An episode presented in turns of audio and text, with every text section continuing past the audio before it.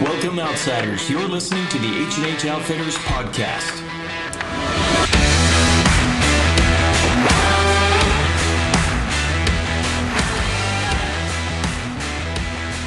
All right. Good morning. We're on the uh, H&H podcast here. I'm Alex um, from the new H&H headquarters here in Salem, Oregon. Uh, just getting things set up. We got the new desktop setup. Uh, we're going to be moving this studio into something a hell of a lot cooler than what you're looking at right now. But for now, this is what we got. So we're going to be doing this.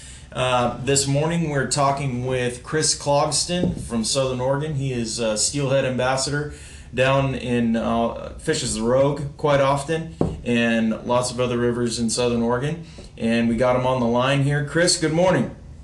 Good morning. Uh, how are things down in Southern Oregon? Uh, have you uh, gotten out of the smoke from all the forest fires? yeah, there was a tiny bit hanging around yesterday, but for the most part, it's been gone for about a week or two.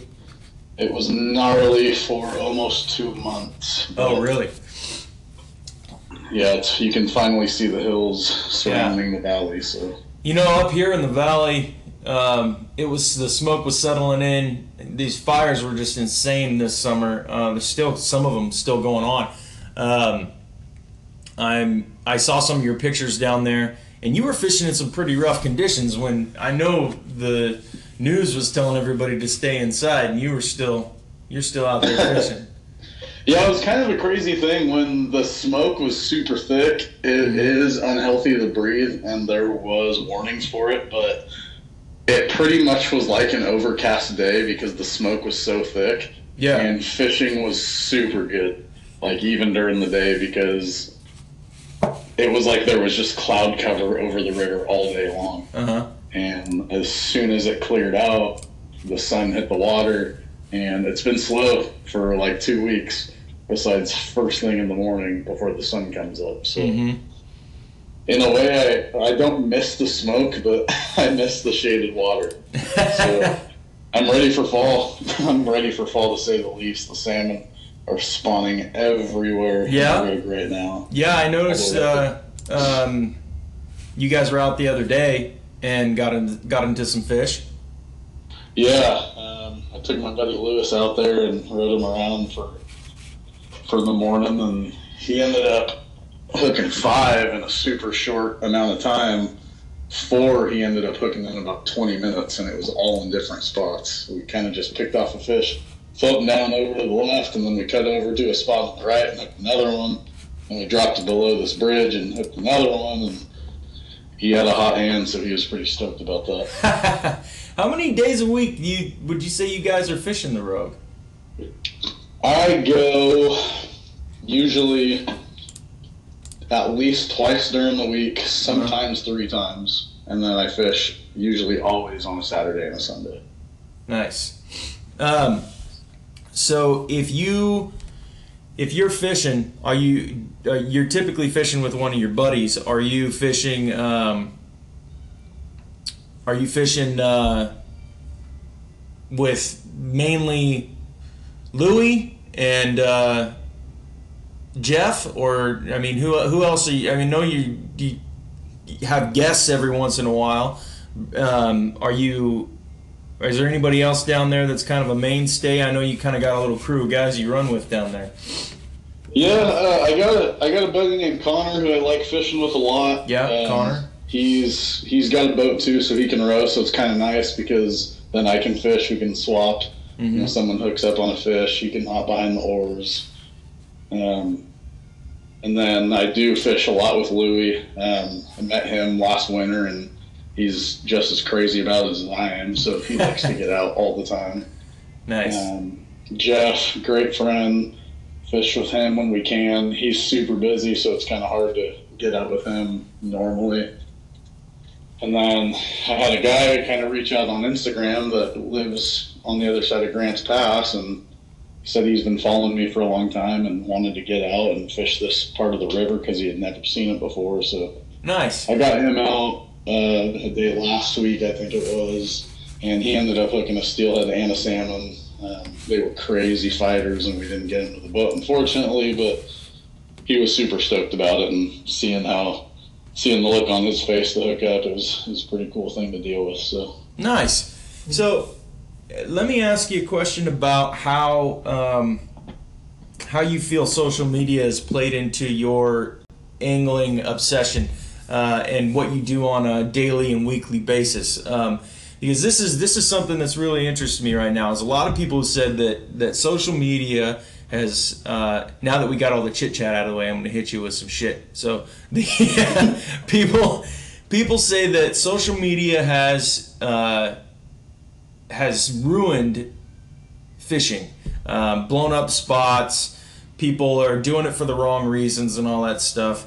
Um, but I don't know. It, as a business owner in the outdoor world, from a from my perspective and just from a business perspective, the business of outdoor sports, I think social media has done nothing but endear people to the outdoors and then also give them a reason to go out and and do whatever it is they enjoy outside, whether it be fishing, whether it be hiking, cycling, whatever it is. Because what a lot of people are finding is that that social media is giving them the motivation to want to go do these things so that they can share these experiences with their friends and meet new people in the process. And I know of all the people that we talk with and all the people that we deal with from an ambassador level and a customer level and a friend level, you are probably the most prolific when it comes to just re- reaching out to people who you've never met before and said, let's go fishing.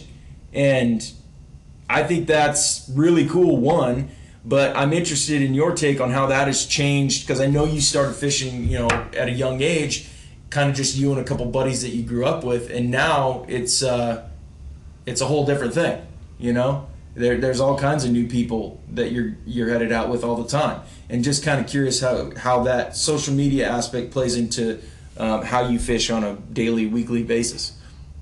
Yeah, to be honest with you, hundred percent of the people that I fish with right now um, I guess I met via social media. Yeah, quote um, unquote met. I mean, like they they basically at some point reached out or they saw pictures and they're like, "Hey, I was on Facebook the other day and I came across a you know giant steelhead that you caught. How are you doing that?" And yeah, like I'm just crazy about fly fishing, and you know I it's I have a couple buddies that I've known forever, but that's just like a occasionally we link up sometime and go fishing but yeah there is a lot of drama but it's only a, like certain kind of people make it to be that. Um, i love looking at um, instagram and pulling up all these fish pictures or different hashtags and looking up different kinds of trout and different countries where people are catching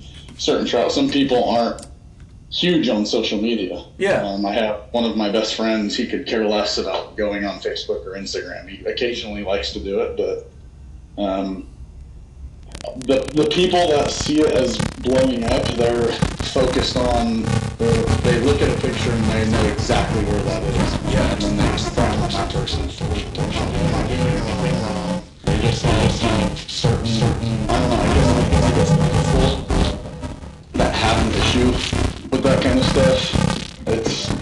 Can't change them. yeah, yeah, yeah. It, it, to each their own. I mean, politic wise, some people think one way, some people think another way, and you're never going to change their minds. Sure. So, some people frown on pictures and blowing stuff up, and some people love it, like me. I love it. I love getting on there and looking around. I love sharing my pictures with other people.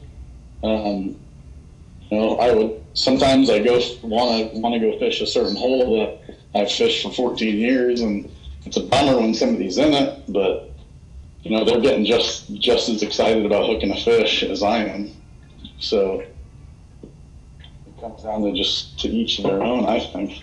Yeah, well, I think uh, I think there's definitely um, some merit to the argument that if you're if you're not careful, you really can blow up a spot. You know. Yeah, exactly. I, I definitely think, but there are there's also the uh, the argument that um, you know who are you to say that's your your spot. You know, there's a lot of a lot of indigenous yeah, people there public before. river. Anybody's, Yeah. anybody's allowed to go in there. Exactly. Yeah, and you know you Uh, you want to be careful. just shouldn't be. You shouldn't get an attitude when somebody else is fishing your spot because they're doing the same thing you're doing, and Yeah. they had to start. They probably started in the same. Uh, and you know, every everybody deserves to be able to fish, you know, wherever they want at some point. Yeah, and it I'm was not always going to get my favorite fishing hole, but there's going to be times that I'm going to get it. So it's you just got to be equal. yeah, and it was somebody else's spot before it was your spot. You know. Yeah, exactly. Yeah. So those of you who those of you who are just tuning in, we're, we're also streaming this live. Um, this is the first time we're streaming live and also recording the podcast. So those of you streaming live, we're talking with Chris Clogston. He's Steelhead Ambassador down in Southern Oregon.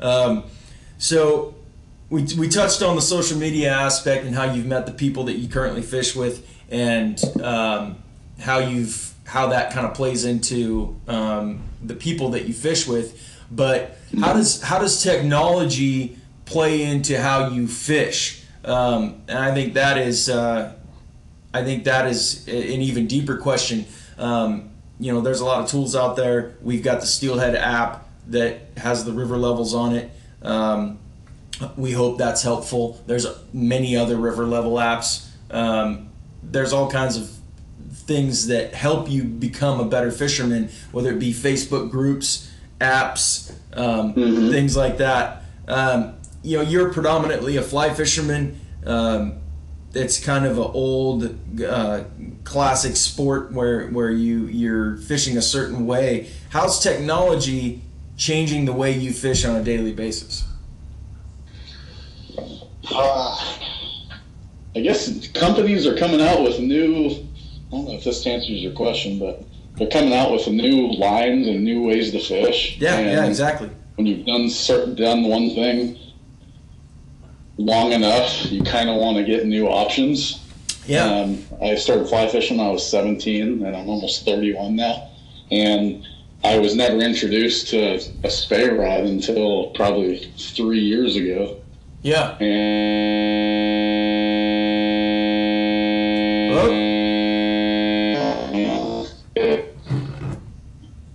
if any if anybody has ever hooked up swinging, it's it's pretty freaking fun. It's it's pretty hard to beat, but a lot of people will switch and just go straight to that. But I I don't I don't care how I'm doing it as long as I got a fly rod in my hand and I'm loving it. I have I've got people that will throw a spin rod and bait out of the boat, and if they hook up, it's just as exciting as if someone's doing it on a fly rod. So. Yeah. Um, but all these companies keep coming out with new lines, and it kind of gives you like new techniques on how to do stuff. Yeah.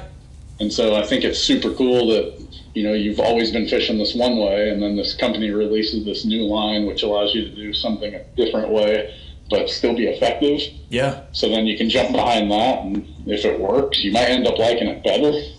Who knows? Um, Yeah, I think I think definitely technology and gear for sure. Um, there, I mean, that's just a constant because if, if companies aren't creating new technological advancements in gear, they're just trying to resell the whole the same old thing. Uh, you know, we even have that issue just from the apparel side. It's it's we have people who come to us all the time asking us when are you going to do more technical gear. We're just not there yet as a as a company. Um, we're getting there, but but we're just not quite there yet. Um, but I'm more talking about how when you wake up in the morning and you're getting ready, you know you're going to go fish that afternoon. Is there a go to app for you to check river levels? Is there a go to weather app? Is there um, something that you utilize, tools that you utilize when you fish? Like, a, for example, um, I want to find a new spot or I want to log new spots. are you Um, there? Yeah, can you hear me?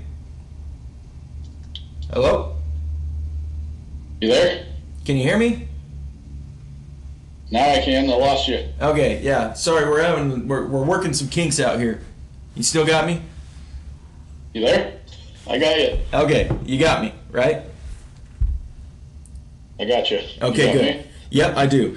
Um, So so Um, basically, yes, yes, there. I I actually very actively there is a um, I have the the link saved basically as an app into my phone, so I can always check the flows that are coming out of the hatchery. Um, it hasn't been raining, so I know the creeks aren't spilling in any more water. So I look at the hatchery flows and I find out. Um, I've been doing it so long that when I look at, you know, the hatchery is 45 miles upstream from where I like fishing, but I've been doing it so long that I'm, I'm familiar with what the flows are now yeah, with what they're spilling out at the top. So I, working at home, I constantly have this website up and I probably refresh it 10 times throughout the day. Just they, they'll predict it to do one thing, but it's never 100% accurate. So yeah, like every hour, every couple hours, I'm refreshing the site and seeing if they're dropping the float, or letting more water out, and it kind of determines what I'm going to do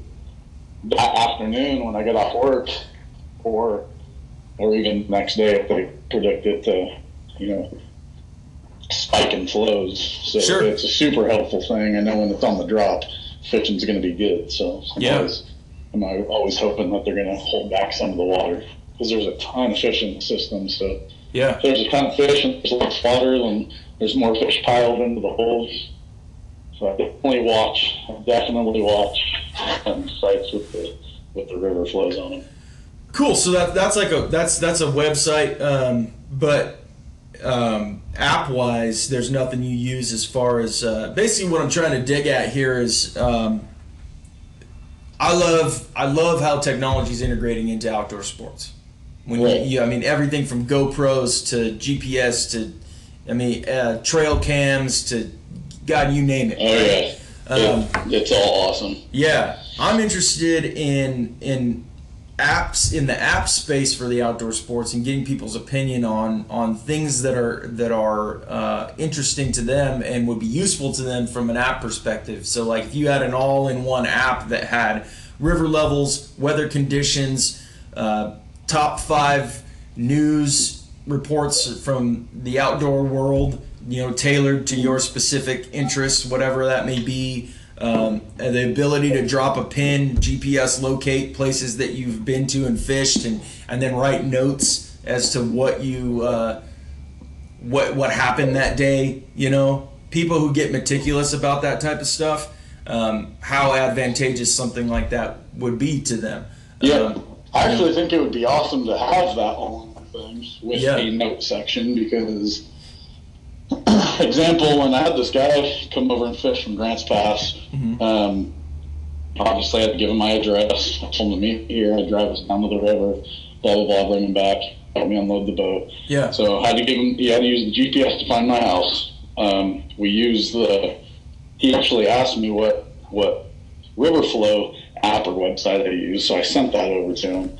And then when we were on the river, we bumped into this guy that was swinging, and uh, we had never met him before. And he was talking about how he's like, "Yeah, last year. I swung still within one spot in 20 minutes." And he's like, "I know because I write this stuff down on a pad of paper." yeah, And so, eh, I don't know, it'd be kind of cool if there was some kind of GPS, um, you know, drop a pen, write notes, you know, with the, with the phones, leave a note in there that's where you can just say, you know, this time last year I hooked three, and, and versus having, you know, your Yeah. GPS or your phone or whatever's in your car, or your pen and your paper is in your bag. yeah. I think there's like 12 different apps right now, but there's not one specific one that kind of encompasses everything. Um, Yeah. but okay, cool. One Well, app would be sweet. yeah. Well, maybe we'll work on that. Maybe. I think it'd a, be So- killer idea. What are you getting stoked on for the next uh, couple weeks here? What, what's happening down in uh, Southern Oregon in the next couple weeks that people should get excited about? Well, the weather has finally cooled down. Yeah. I've never seen so many over 110 degree days in Southern Oregon in my life. Things are changing. I man. love the fall. I like the clouds. I like a little bit of rain. I don't like more rain in, in the boat because then the boat's filling with water. Yeah. But um, typically this time of the year, October, November, steelhead fishing is awesome. So I'm super excited for that. Mm-hmm. got lots of trips planned between now and pretty much December. So I just know, like over the last several years, there was always October and November was always so good every time we went out. So, Nice. so we've had a pretty good last two months. Um, it's as soon as the salmon start spawning, usually the steelhead fishing gets really good after that, and those things are spawning like crazy right now in the river. So I know what's to come. So I'm super excited. What are the flows like on the Rogue right now? Coming out of the hatchery, I think is about 1150, and it was up around 2000 for a long time Mm-hmm. until about a month ago. So there was a lot more water running in there than usual. Um, so this time of the year, we do have more fish that have been into the system Yeah. at this time of the year, but it kind of died down for two weeks. And I did hear that downstream there was some massive pods of really big fish coming up. So it's just a matter of time before it hits here. Nice. So we've we've had some good. Before it was all it was all evening. Like we'd go out in the morning and not have any luck, and then go out the same evening and just kill it. And it's it was like that for about two or three weeks. And right now it's completely opposite. And what are you have running? good fishing day, it's been the morning because I've been going out and we've been touching like one fish, you know, from lunchtime till evening, one or two fish, and then going out in the morning and there's like six fish piled into one spot. So it's kind of weird how it all just changes like that, but What kind of rig are you the time of the year where it's pretty good throughout the day. Right now, it's just the sun hitting the water. So when those clouds roll in, it'll it'll definitely help the fishing. What kind of rig are you running typically?